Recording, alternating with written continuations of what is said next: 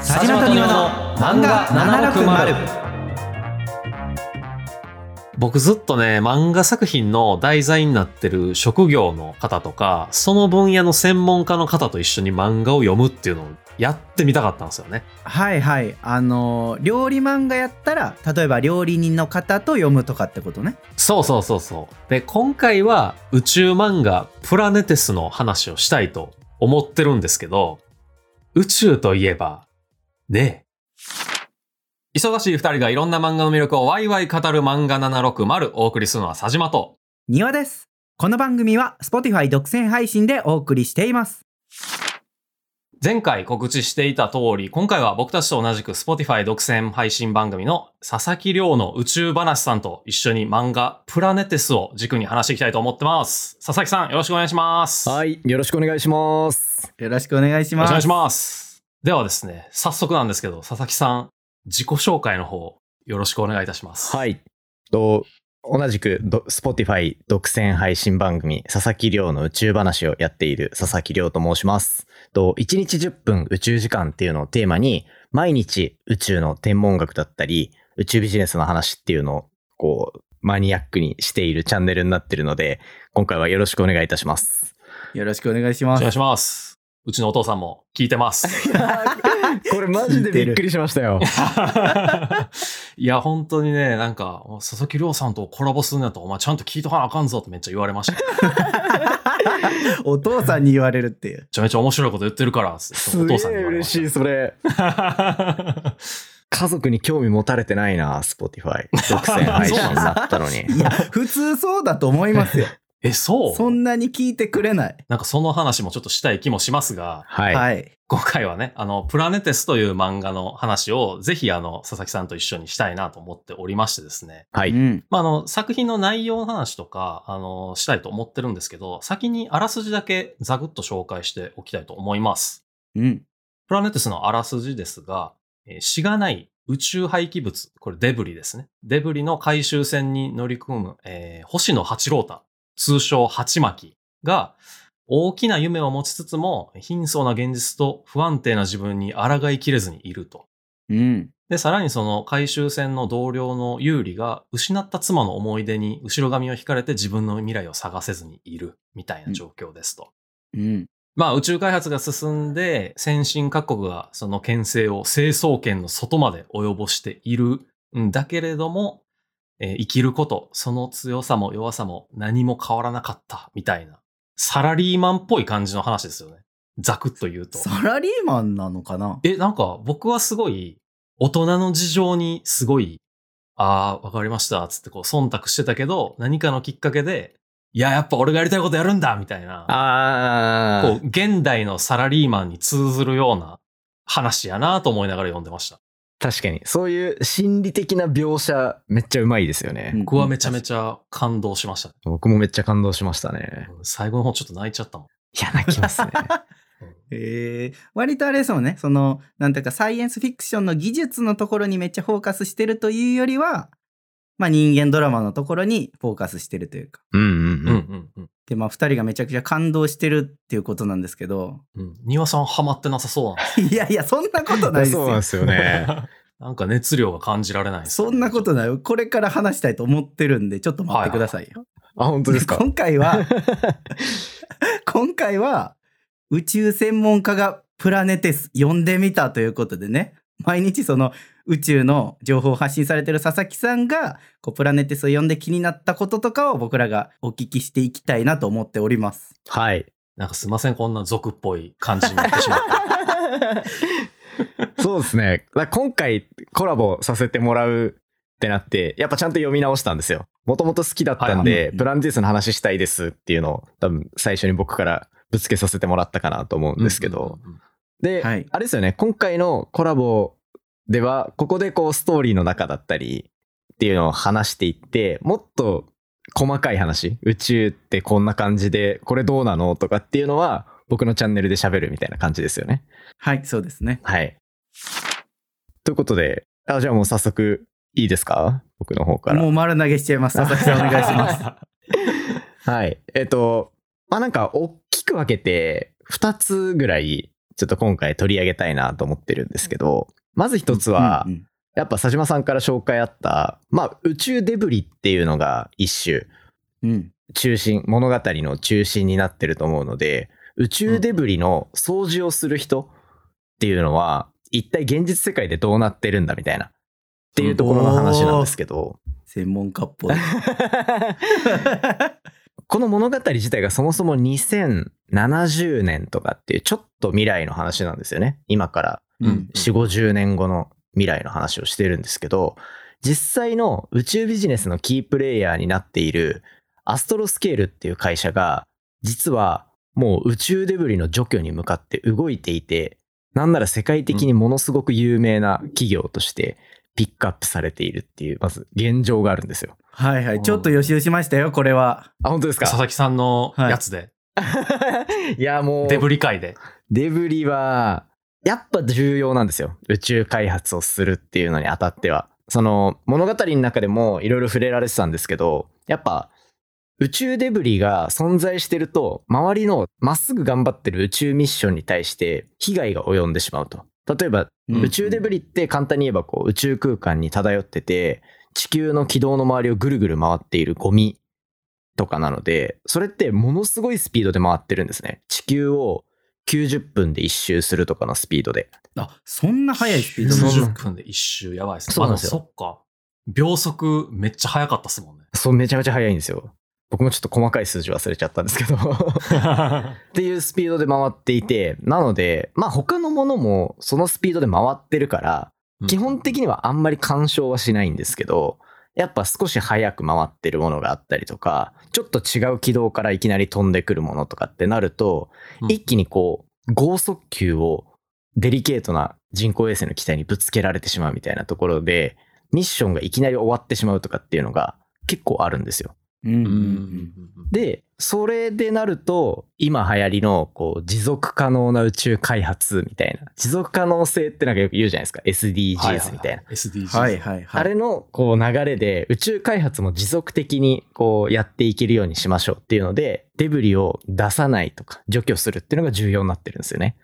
うんううんん。でそんな中でアストロスケールっていう会社はもうもう何年も前から宇宙デブリっていうところを宇宙デブリ除去っていうのをメインの事業として進めていて実際に今もう実証実験まで進んでるっていうところで動いているのがこの会社なんですよ。そのデブリ除去をするっていうのは、宇宙にこう浮かんでるデブリをキャッチするんですかそうですね。人工衛星でま飛んでるデブリをキャッチするみたいなイメージで、このプラネテスの世界みたいに人が行って、大気圏に蹴り落とすみたいな、 そんなことはしない。ちなみにあの作中でその大気圏にゴミを蹴り落とすみたいな描写ありましたけどあれってできそうなもんなんですかそんな簡単に落とせるもんではないんですか いや、そう、もっと力必要だと思いますね。一瞬あ人の人間力では無理あーやっぱこの90分でぐるぐる回ってるっていう、その感性の力みたいなのがあるんで、うんうんうんちょっとやっぱ、ちょっとぐらい押すぐらいじゃ多分軌道はずれなくて、へえ。継続的に力を与えていってちょっとずつ軌道を下に落としていくみたいなのがやっぱ理想的な除去の仕方へえんになるので多分蹴ってだと除去できないはずなんですよ。めっちゃ強いパワードスーツの可能性はあるってことですね。 ありえますねあ。の宇ア宙イ服がアンマンみたいな。でそのアストロスケールさんはキャッチされるんですね落とすんじゃなくて。キャッチする。でそれでそのキャッチしたタイミングで例えば人工衛星があのスラスターみたいなプシュッっていうのをエンジンみたいなのを吹いて軌道をずらしていくっていうような形で軌道上からデブリを除去するっていうようなそんな状況を今作り上げようとしているっていうところですね。あー後々そのキャッチしたデブリはどっかで回収できるんですかそれこそ大気圏に落とすとかあ最終的には落とすかもしれないですね。その燃やしきれるだろうかみたいなのはちゃんと計算されて地上に落ちたらもう大変なことになるんで で、どこで落とすかみたいなところはちゃんと計算されて、燃え切らない場合は多分また別の方法があるのかなと思うんですけど。実際あれってまあ人工衛星のなんか、まあなん廃棄された人工衛星とかもあったと思うんですけど、はい。あれって大体どれぐらいの大きさやったら燃え尽きるもんなんですかその大気圏に落とした時に。ああ、どんぐらい、結構、模擬的に出てるのは、比較的ちっちゃいやつがイメージ図としては出ていて、うんうん。最近流行りのもので言うと、大体どんくらいだろうな。人間が抱えられるぐらいの大きさの人工衛星って、今手軽に打ち上げられるようになってるんですよ。はいはいはへえ。まあ手軽にって言っても数億円かかるんですけど。 いや、それは、それは手軽とは多分言わない。 いはい。今までに比べれば手軽ってことですね。あーなる相ほど当手軽ですね。そう、ニアさん、あれですよ、今までだともう100億円とかかかってたのが、うん最近では50億円とかになってるんですよ。いやー、財布の感覚バグってるだけやと思う な。っていう、この間、佐々木さんの、あの、ラジオで聞いたやつをそのまま言ってるだけ。そう、そうやって使ってもらいたいんで、僕のチャンネルは。結構ね、ニワさんにこのプラネテスの話してる時もね、どやりながら佐々木さんので聞いたやつ言ってました、ね。そう聞いたらすごいダサく聞こえてきた佐島さんが。通りで話しやすいわけですね、テーマが。あの、そんなちっちゃいやつじゃないと逆に燃え尽きないんですね、やっぱり。そうですね。あとやっぱり、そもそもそれを落とすために飛ばされた人工衛星とかも比較的手軽なやつだったりもするので、そこは多うん分まずは、こう現実的な大きさのものをちゃんとカバーしていって、多分こっから事業としてはスケールしていくみたいな形になるのかなと思いますね。 これ事業としてその宇宙ゴミを掃除するってことなんですけど、どこで儲かるんですかというか、誰がその宇宙ゴミをこう回収することでお金払ってくれるんですかっていうのがすごい疑問なんですけうど。ん。いや、これが、いやそこ多分結構肝で、おうあの、なんて言うんでしょう。まあ、環境問題とかに取り組んでる会社も、じゃあどこがお金払ってるんだみたいなところになってきたりするじゃないですか。はいはい、はい。地球上のってことですよね。そうです、そうです、そうです。うんうんう。うんんうんうんってなってくるみたいな感じで、どっちかっていうと、そういうデブリを除去できるような、例えば人工衛星がキャッチしやすいような構造をちゃんと最初からつけましょうねとかっていううんうん標準装備になるようなところで、例えばお金が回るっていうような話もされてたりとか、うんだえっうとーん、人工衛星が取りに行くから、人工衛星についてる、その、まあマジックハンドではないんですけど、なんかこうガチャって宇宙空間に飛んでる、もう使ってない人工衛星にドッキングする歯みたいな、マジックハンドみたいなのがあって、それがちゃんと向こうにも同じような機構がついてると、掴みやすいあーですよね。へメスーメスとオスのなんかパーツがあって、ガチャっとくっつければ凹凸が噛み合うみたいそうな。です、そうです。ってなっているのを、例えば標準装備させるとかってなって、今後、人工衛星はちゃんと自分、外側の力で落とすことができるだったりとか、そういったところをさせると、まあじゃあこの装備つけるのにいくらねとかっていうお金の回り方もありますし、うんうんうん。でもやっぱ基本的には政府とかになってくるんだろうなとは思いますね。で、これもしかしたはいらはいちょっと妄想が入る部分はあるんですけど、例えば企業がどんどんどんどん人工衛星打ち上げてくってなって、その企業のもう使わなくなった人工衛星のせいで、このデブリの大群みたいなのが例えばできちゃうってなると、その会社の評判って多分めっちゃ落ちるじゃないですか。ああ、まあ、ういんうんうんわゆる地球でいうこう環境汚染してる会社みたいな。そうでです、そうです、そうです。はいはい、はい。ってなると、やっぱみんな気にしなきゃいけないみたいな。で、なんか、あそこの会社おーこんな問題を起こしてるけど、デブリとして残らないような取り組みしてなかったらしいぞみたいな話になると、やっぱ会社として良くないと思うので、そういったところで、そういう装備をつけておく一種保険みたいな形にはなるのかなと思いますね。ああ。まあその SDGs のもう宇宙まで含んだ話ってことですよね。こうやっぱ、え作中でもちょっと触れられてたんですけど、デブリめっちゃ増えて、1個のデブリが例えば1万個のデブリ作るってなったら、うんうん。その1万個がさらに次の1個1個が1万個を作るみたいになって、大量に無限にデブリが作られて地球の周りをこう薄い皮で覆っちゃうみたいな状況になる可能性があるんですよ。デブリって。うんーはいはいはい。で、そうなるともう外に出れない状態なんですよね。地上から。地球から出ていこうとしても、もうドーム状の一種、もう一枚皮に覆われてるから、人間はもう地球から出れないみたいな状態に、そんな状態に持ってかれてしまう可能性もあるというようなはいはいはい。状況になるんで、そういう意味で結構デブリ除去っていうのが今注目度高いというか、今後絶対に持続的に宇宙開発していくっていう意味では、重要になってくるっていう。なるほど。なんとかシンドロームってやつですね。 ケスラーシンドロームですよ。そうですケスラーシンドローム。これ、まあ、プラネテスでも一応こうケスラシンドロームでちょろっと出てくるんですけど、多分佐島さんは宇宙話でこの単語聞いたからすごい僕に言ってきました よ。いや、じゃあプラネテスで見て、その後にデブリ会があったんで、それを聞いた時にもケスラーシンドロームが出てきたんで、全然プラネテスと関係ない文脈が出てきたんで、あ、これフィクションの話じゃないんや、と思ったっていう確かに。感じです。これビジネスとしてそのゴミ回収をやっていってるって話なんですけど、こうプラネテスの作中だと、なんか宇宙ゴミ回収って結構雑多な仕事みたいなああ、そんな描か感じれですよね方をされてたと思うんですけどそれって今の考えでいくと宇宙ゴミ回収っていうのは儲かりそうなんですかああ、どうなんでしょ一応プラネテスの中やと、普通に地上で働くよりは給料いいみたいな感じでしたよね。あちょそうですねなん出か稼ぎ的な給料は良さそう、うんうんううんん。う。でも、地上のゴミ収集の人も結構給料いいってなんか聞きますよね。あ確かにそれはね、うん言いますねちょっとやっぱ危ないからっていうのもあるみたいな。宇宙やとより危ないですもんいね。やーそう、 危険手当相当つきますよね。うんうんでも、そこがお金になるかどうかみたいな、ちゃんとビジネスとして回るかみたいなところは、今まさうんに宇宙ビジネス全体がこう取り組んでるところだったりするので、うん今後の動きに期待って感じですね。あーまだちょっと課題もありつつって感じですね、でもなんか、今までのこう、地地球上での環境問題に配慮するけどお金にならないみたいな、こう同じ鉄は踏まないようになんか工夫はするんだろうなとは思いますけど、うん、うんうんそこはでもやっぱ僕らみたいな凡人が考えるよりも、その会社のトップの人が多分これでいけるって、これに人生かけていけるなって思った何かがあるはずなんで、うんそこちょっと期待って感じですよね。じゃあまあそれで頑張って作ってもらったら僕はじゃあ一作業員としてゴミ回収に行きまいや、行きましょう行きましょうみんなで。すそんな気軽なもんか分かんないですけニアさん身長伸びるかもしんないですしね、宇宙。あ そう。。身長伸びる描写ありますからね。うん。ど 嬉しいんかなそ れ キャラ崩れるもんな。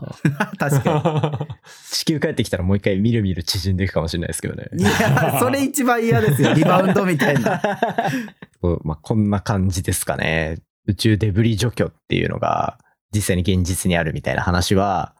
まあ、ん。結構現実味あるなっていう。ただまあ、ひ人が行くっていうような感じではないかな、みたいな。うんうんうん。そこがこうんうフィクション、漫画の世界と現実の差としてはそんな感じで出てるっていう状況ですね。僕らはもう単純にフィクション作品として読んでたんで、うん。ほんまなのか嘘なのか全くわからんかったん で、ちょっとその現実の区別がつき始めてきました。なんか実際この舞台設定だと機械を活かせるより人間を活かせた方が安いみたいなとこあったりするんですかね。 あー、どうなんだろ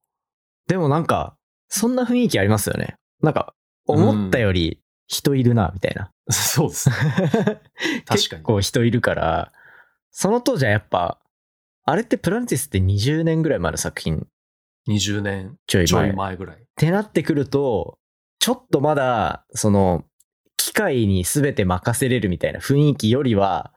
やっぱ人間行く方が現実的だろうっていう発想になりやすいのかなと思いますよね。ああ、その当時だとってことですね。んうん。 99年当時の2027年、2070年像みたいなのが、今の2070年像とちょっと違うっていう感じですね。全然違いますよね、きっと。それこそ、ドラえもんの世界、絶対まだ無理だろうみたいな。あと、あ、でも確かに言われてみたらプラネテスまだ携帯使ってましたよね。あああのそうだ。なんていうか、ビデオ通話はできるけど、うん。その形が、いわゆる昔のあの、ガラケーみたいな感じうのん形してましたもんねそんな感じだった気がしますね。うんうんうんやっぱりこの99年的なところがい やー、ありますよ。あるんですね。だその当時から見たら、作り始めた時から見たら、本当に70年後とかの世界を描いてるわけですもんね。うんううんん。うん。 70年、今のスピードで変わってったら、結構あり得るんじゃないかなって思えそうな雰囲気があって、これ、次の話題いっちゃっても大丈夫ですかどうぞどうぞ。ありえそうだなって思うのがあって、それがまあ、月面にもう生活圏ができてたじゃないですか。物語の中で。はいはい。なんか大都市みたいな感じになってましたよね。月面都市というか。うんうん。しかもなんかこう、怪我したら一旦月の病院に入るみたいな、 うん。っていうぐらい、こう人間の生活圏が月に伸びてるっていう描写があったのは、あれ、あながちフィクションとは言い切れないんじゃないかなみたいな感じも最近結構出てて、うんうんその月面居住とかっていうのを、例えば今、アポロ計画の後継機でアルテミス計画っていう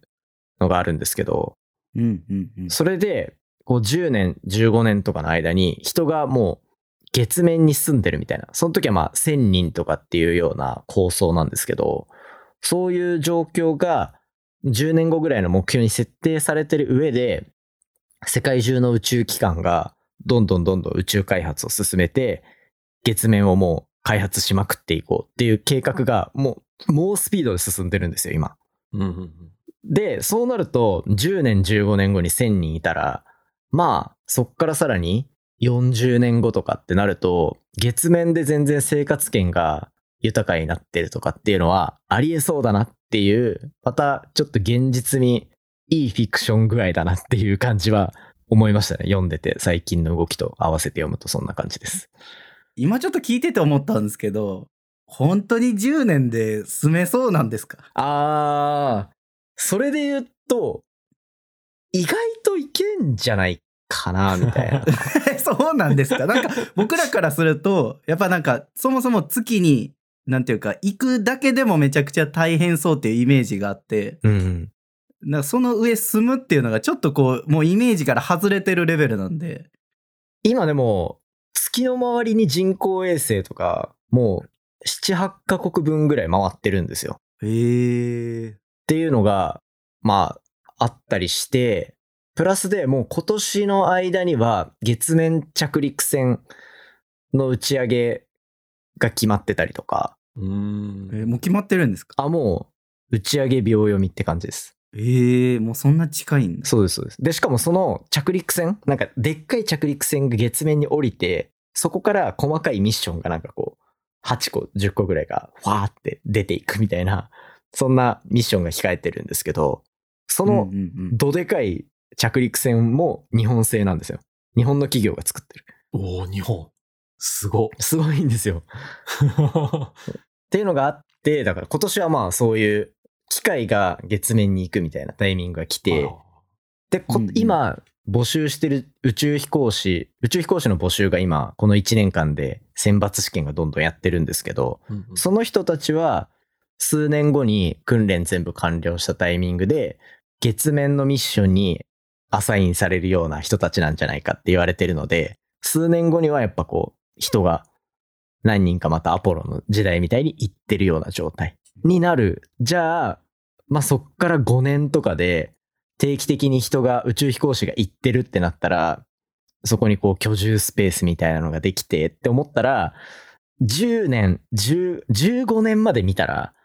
ありえそうかなみたいないやー、なんか僕らには全然近しい未来に思えないんです けど。えでもこの間、なんかあれですよね、宇宙旅行みたいな、あの、ゾゾ、元ゾゾの前澤さんとか行かれてましたもんやってましたやってましたうーん。もうだってそういう時代だから全然、宇宙に行くだけやったらそんなになんかアポロの時代みたいに危険なわけでもないっていううんうんうん時代になってるってことですよね。しかも最近飛行機で宇宙行くっていうパターンがうんこう主流になりつつあるというか、えーあのプラネティスの作中でもなんかこう宇宙船で宇宙空間こう旅行してるみたいな描写があるんですけど、あんな感じはいはでい地上からもまあ飛行機でバーって行ってある程度高いとこまで行ったら飛行機のなんか下についてるちょっとミサイル的なやつにみんな乗ってそこから安全に宇宙に行くみたいな方法とかが結構主流になりつつあるというかスペースポートですね。そうそうスペースポートまさにこれも佐々木さんの大分でしたっけ 日本やと。大分と、あとは北海道とかに宇宙港っていう、港って港ですね。宇宙うんう港、んスペースポートっていうのを作って、まあそこからどんどんロケットだったり飛行機だったりっていうのを打ち上げていって、うんうんまあ宇宙への玄関みたいな使い方をしてもらおうっていう動きが世界中で出てるみたいな。今60箇所ぐらいあるらしいんですよ。スペースポートとして登録されてる場所が。うーん。だから、そういう、もう、飛行機に乗るために空港行くみたいなノリで、宇宙行くために宇宙港行って、宇宙に手軽に行くみたいな時代は、結構なんか地盤ができつつあるみたいな。そう、じゃあ別に1000人送るのもそんなにべべらぼうに大変ってわけでもないって感じです。なんか昔のアポロのイメージとかだと本当そんなにクルー多くないじゃないですか。そうですね。行ったの3人とかですよね。あ、ですよね。歩いたの。のは2人うんうんうん。とかなんで、まあ、それよりは、あなんか意外といけてるな、みたいな感じになる 可能性は全然あると思い ます。ええいや大量に人を運ぼうと思えば運べる時代ではあるってことですよね。これ10年、15年ぐらいに、まあ、住めるようになって、で、作中の2070年頃だと、あの、ルナリアンって言って、月面で生まれた人、月面人がこう出てきてるじゃないですか。ありましたね。それは、こう2070年って考えると、ありえそうですか。いや、どうなんですかあの作中の中でも数人っていう話だったじゃないですか。うん確か4人とか、そんなレベルでしたね。で、やっぱ、健康被害えぐいみたいな話が、どうしても、こう、つきまとうのが宇宙開発というか、うんうんうん。あの、重力がかかってるからこそ、骨が頑張ってるみたいな状態らしくて、うん骨かうらんいろんな成分が抜け出しちゃうらしいんですよね。無重力いったり、重力弱くなると。っうんうん。てなると、その骨がポソポソになる骨粗鬆、骨粗鬆症になるし、ポッドキャストでも一回取り上げたんですけど、尿路結石とかになるとか。へえ。おーはいはいはい。で、だからまあそれが、じゃあ宇宙で生まれた子供をそれに適応してるのかみたいな話は多分こっから出てくるんだろうなと思うんですけど、現実世界でも。うんう んうんなので、今のところ人間宇宙適してないよなみたいな雰囲気あ るから、いな、いなそそれはちょっと厳しそう。う、産むなよっていう。あーまあ、リスク高いよっていう話ですね。作中でも仕方なくそう地球に降りてこれない、その母親の体の健康的に地球に降りてこれないから、月面で産まざるを得なかったみたいな感じでしたもんね。そうですうね。ん確かそんな感じだったんでうん、いや、でもどうなんですかね。宇宙で作っちゃったってことですもんね、きっと。そうですよね。いやだからもう相当馴染んでないと無理じゃないですかそのもう月面にいるっていう状況が日常化してないと難しそうだから 月面の基地とかじゃなくても、本当都市みたいな人が住んで、プライバシーもあるような状態とかになってないと、そういうことも考えられないですなれないならないと思いますもんね、うんなんか気になるところとかありました逆に僕あそれこそ木星とかあ、木星って資源豊富なんですか木星資源豊富化は結構際どい話かなと思ってなんで木星行くんだろうっていうのは浅い知識ですけどちょっと思いましたねなんかあれですね、作中では、なんていうかこう、まあ人間にとっては無限のエネルギー庫になりうるから行行くぞみたいな感じだったと思うんですけど。そうですね。木星って地上がないんですよ。ガス惑星って呼ばれてるもので、基本的には気体と液体うんうんで構成され、気体というかまあ、まあガスですね。で構成されているものなので、むそこがだからどう思って書いてるのかは、正直ピンときていないというか、うー ん。じゃあこう木星に到着した時に着陸はできないんですか、ガスっていうことは。そうですね。基本的にはできないと思っておいた方がじゃあそのまま着陸しようとして中心部に進んでいくとどうなるんですか中心部の方は液体になってるっていう話なんですよね。えー、なんかこう。えう、なんだ、イメージ的には何、何に近いかな。朝もやがかかった湖ぐらいの感じですかね。は。はいいはいはいはい。だから上から見たらなんかあそこら辺、だからう小学生が雲の乗れ乗れるって考えるみたいな感じで、あーパッと見なんか地上あるっぽいぞみたいな、なんか白いふわふわした感じでいけそうだなみたいな。行っても、乗ろうと思ったら全然乗れなくてガスでスカスカだから。っうんうんて言って、うんうん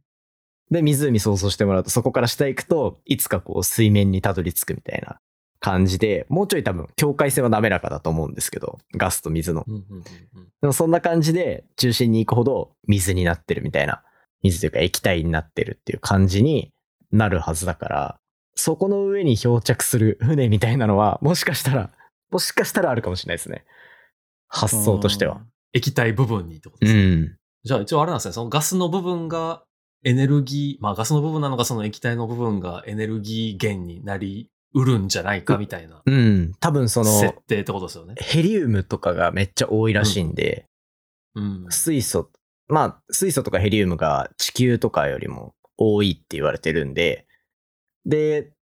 あの作中でも確かエネルギーどう使うってなった時に、ヘリウムをうまく使ってエネルギー源として使おうみたいになってたから、ヘリウムがたくさんある木星はもうエネルギータンクだみたいな発想には確かになりやすいかなとは思いますよね。はあはあはあうんうんうんうんいやでもなんかそれはそれでまた木星のエネルギーを吸い尽くしそうな感じしますけど。 そう。人間だ と貪欲すぎま すよね、マジで。地球吸い上げたから次はじゃあ月行こうっつって、あれも多分月のエネルギーがめちゃめちゃあ るから、それを使あ、っそてうい、でしたね、そうでしてたね。で、もう火星にも行けて、じゃあもう木星行って、で、木星でエネルギー蓄えまくったら、次また多分違う惑星行こうみたいな話になっ て、みたいな。貪欲な人間の汚い面 が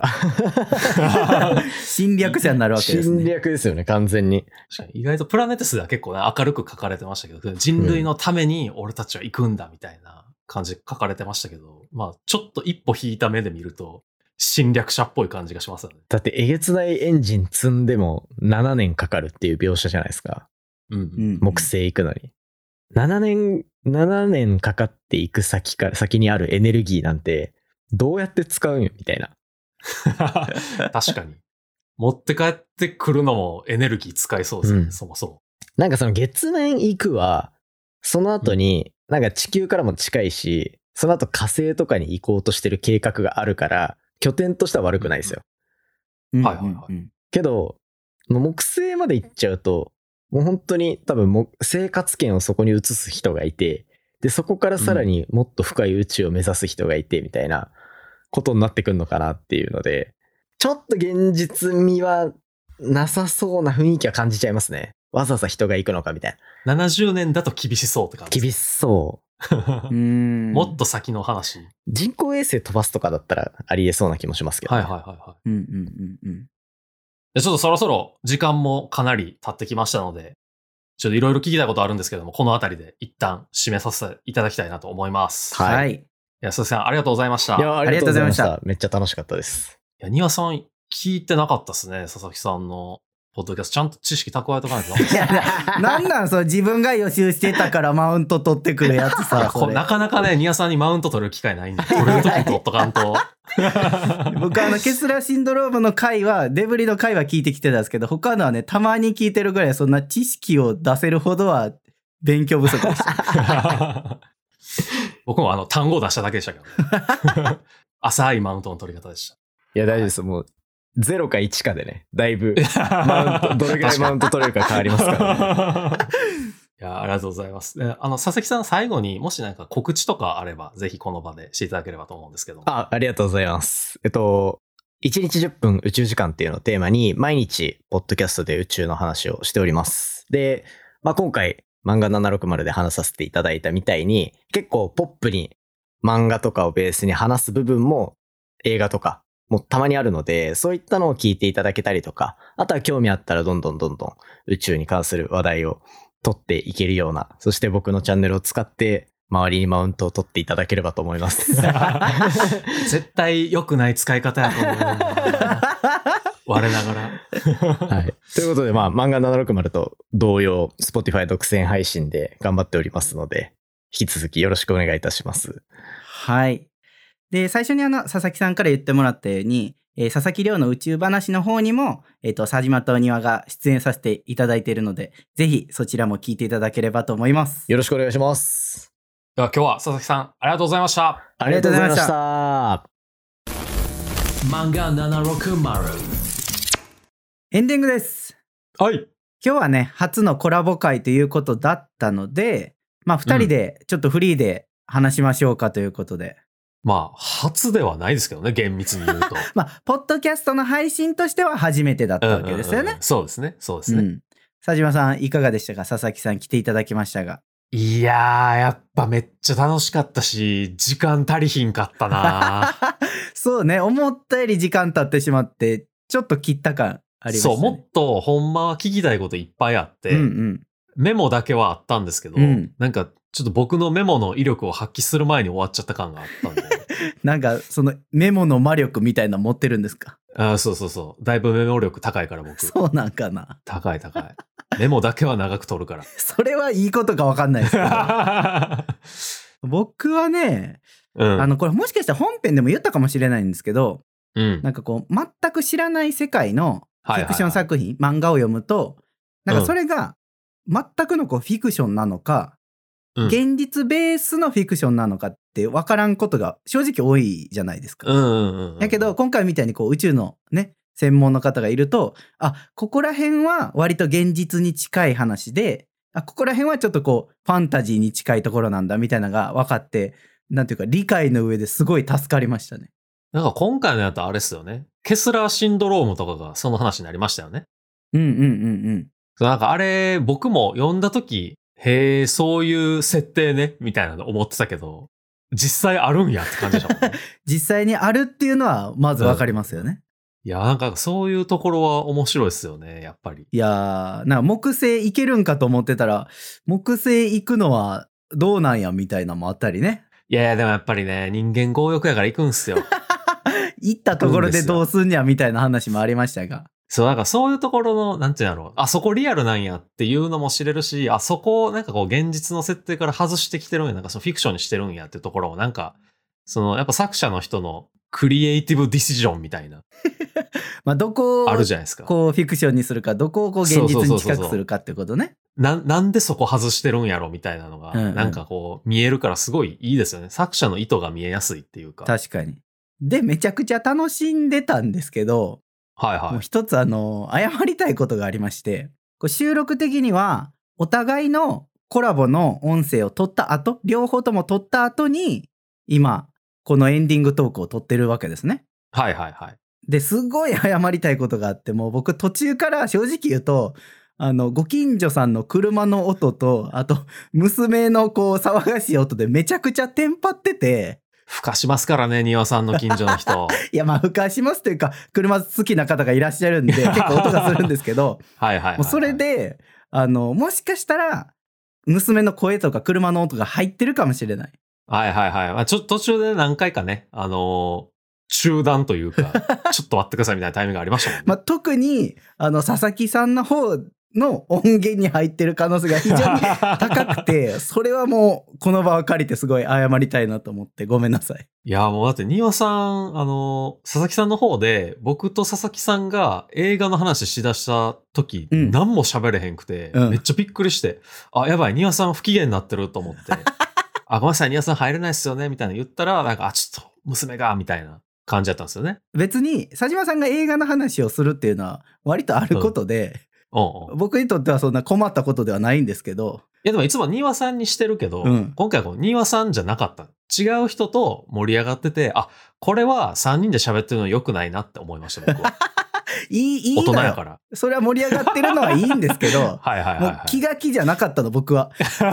これ、佐々木さんに渡す音源やけど、これ大丈夫と思って、すげえ、およおよしてたん ですよ。 確かにね、あの、編集しないといけないところが増えるわけですからね。そうそうそうそう。